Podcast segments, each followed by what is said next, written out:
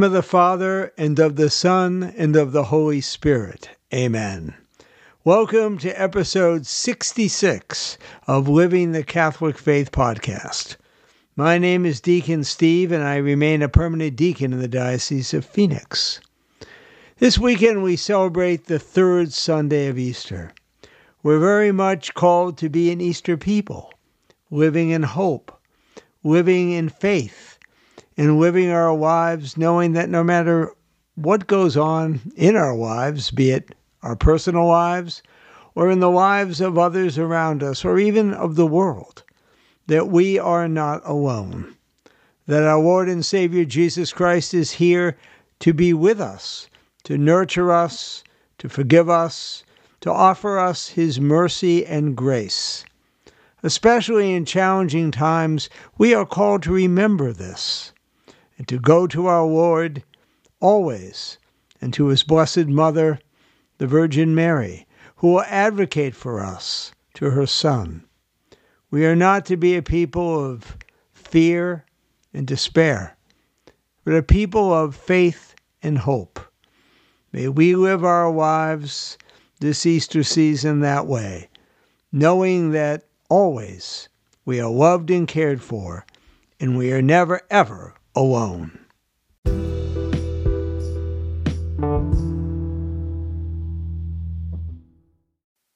Our topic of the week Believing is seeing. A tenet that really typifies the mindset of the world today is seeing is believing. Unless we can touch it, somehow attest to it, scientifically affirm it, we say maybe it's not true, maybe it's just an opinion.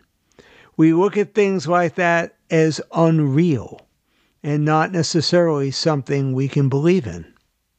However, we know that there are things that are true that we cannot physically approve. We know that Thomas, called Didymus, did not believe that Jesus was the Lord until he put his hands in the nail marks in his hands and in his side. When Martha wept over the death of her brother Lazarus, Jesus saying, Whoever believes in me will never die. And in Mark's gospel, Jesus' followers wondering why they were unsuccessful in expelling evil spirits.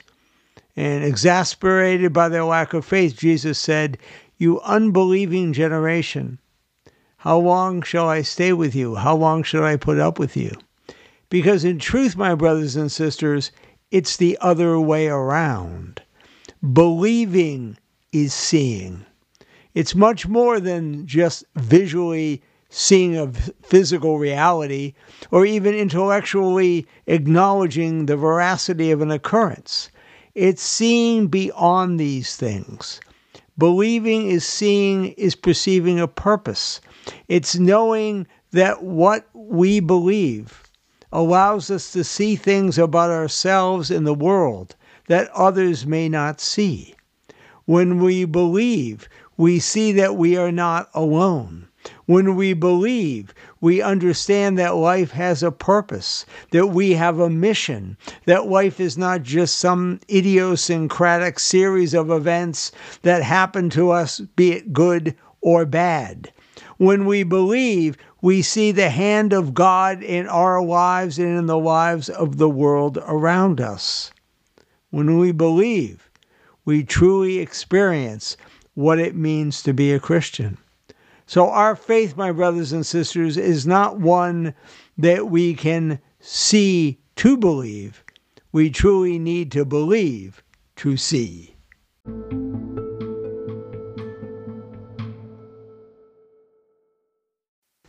Breaking open the Word.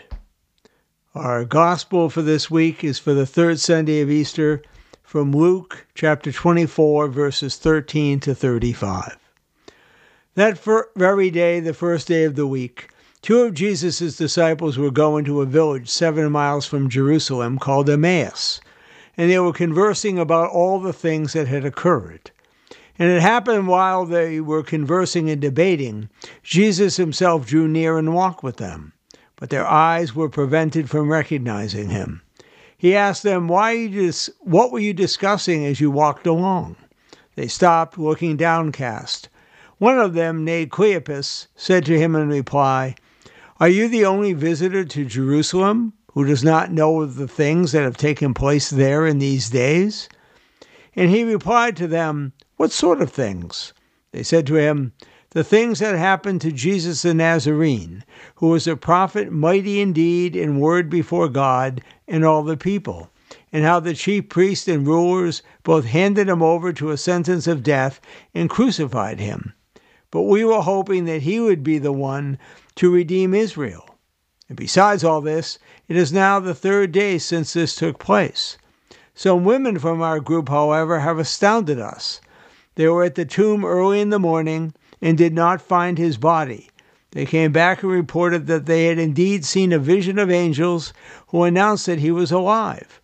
Then some of those with us went to the tomb and found things just as the women had described, but him they did not see. And he said to them, Oh, how foolish you are, how slow of heart to believe all that the prophets spoke.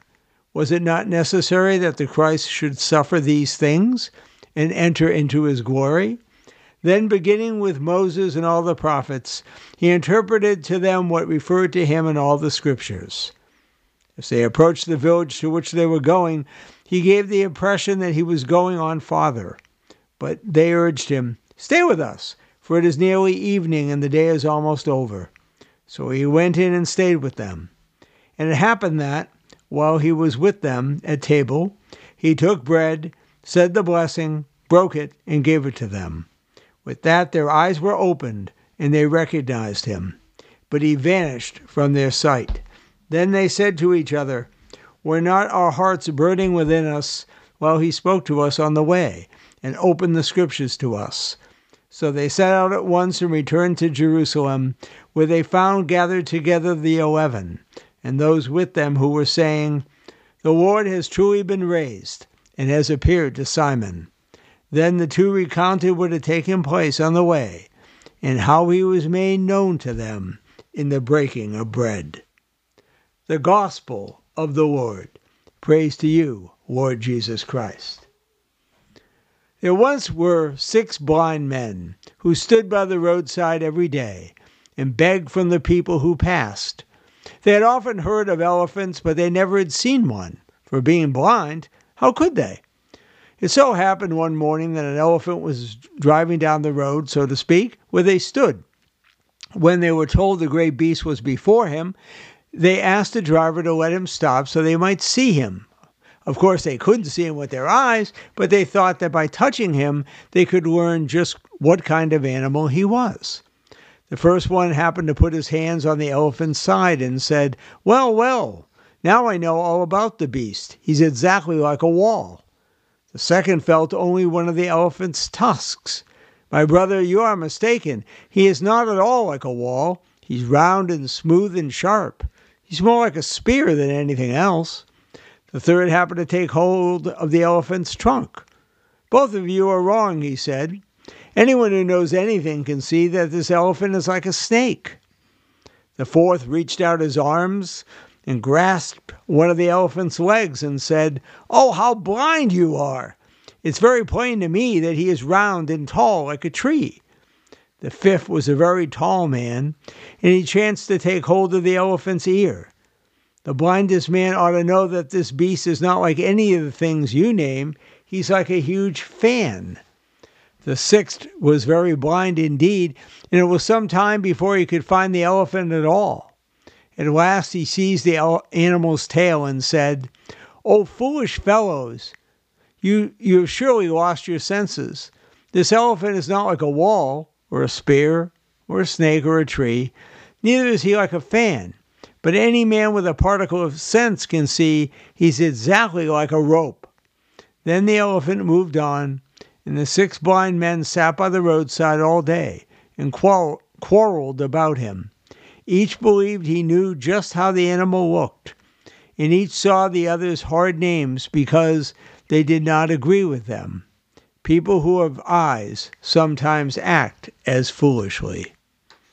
In our first reading from the Acts of the Apostles, we hear Peter, and he's talking about producing Jesus and that he rose from the dead. He's proclaiming that Jesus indeed is no more dead and has risen. We hear in 1 Peter again that Jesus has risen from the dead and to give God the glory.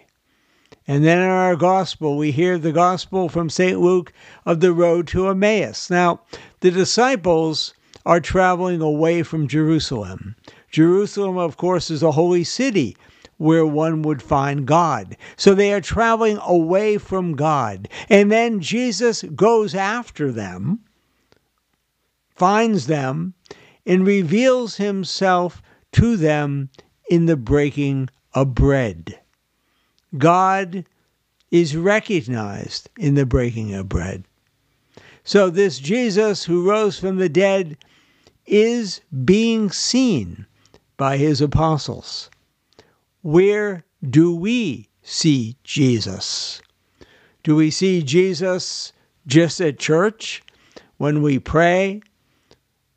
Is that the only place where Jesus is? Do we see Jesus in the poor, those who wander the streets of our cities and even small towns? Is that where Jesus is?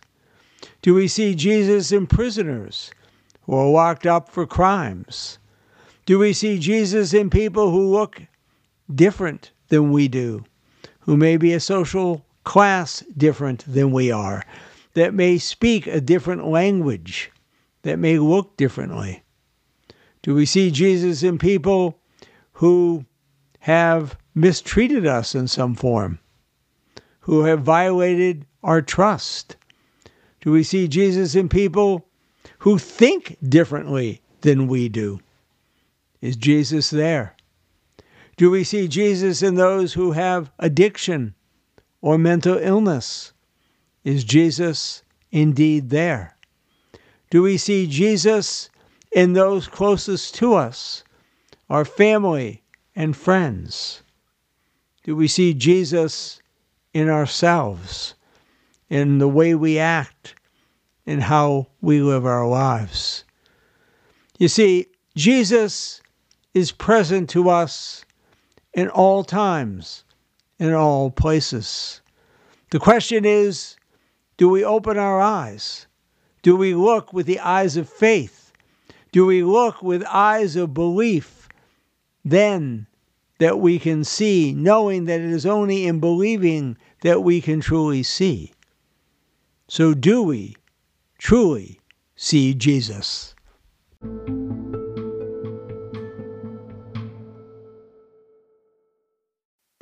Well, we've come to the end of episode 66 of Living the Catholic Faith. If you have any feedback you'd like to share with me about the podcast, a topic to address on the podcast, or anything for that matter, please email me at deaconstevew, that's D E A C O N S T E V E W, all lowercase, at gmail.com. Let us pray. Lord, help us to be a holy people. Help us to see you where you are, to see that you truly are in all things. Be with us. Help us, guide us to truly believe, and through our belief, to truly see. And let us pray the prayer of St. Ignatius of Loyola. Take, Lord, and receive all my liberty, my memory, my understanding, and my entire will. All I have and call my own. You've given all to me. To you, Lord, I return it. Everything is yours. Do with it what you will. Give me only your love and your grace. That is enough for me. My brothers and sisters, please bow your heads to receive God's blessing. May the Lord bless you and keep you. May the Lord shine his face upon you and be gracious unto you. May the Lord lift up his countenance upon you and grant you peace. And may Almighty God bless you, Father, Son, and Holy Spirit. Amen.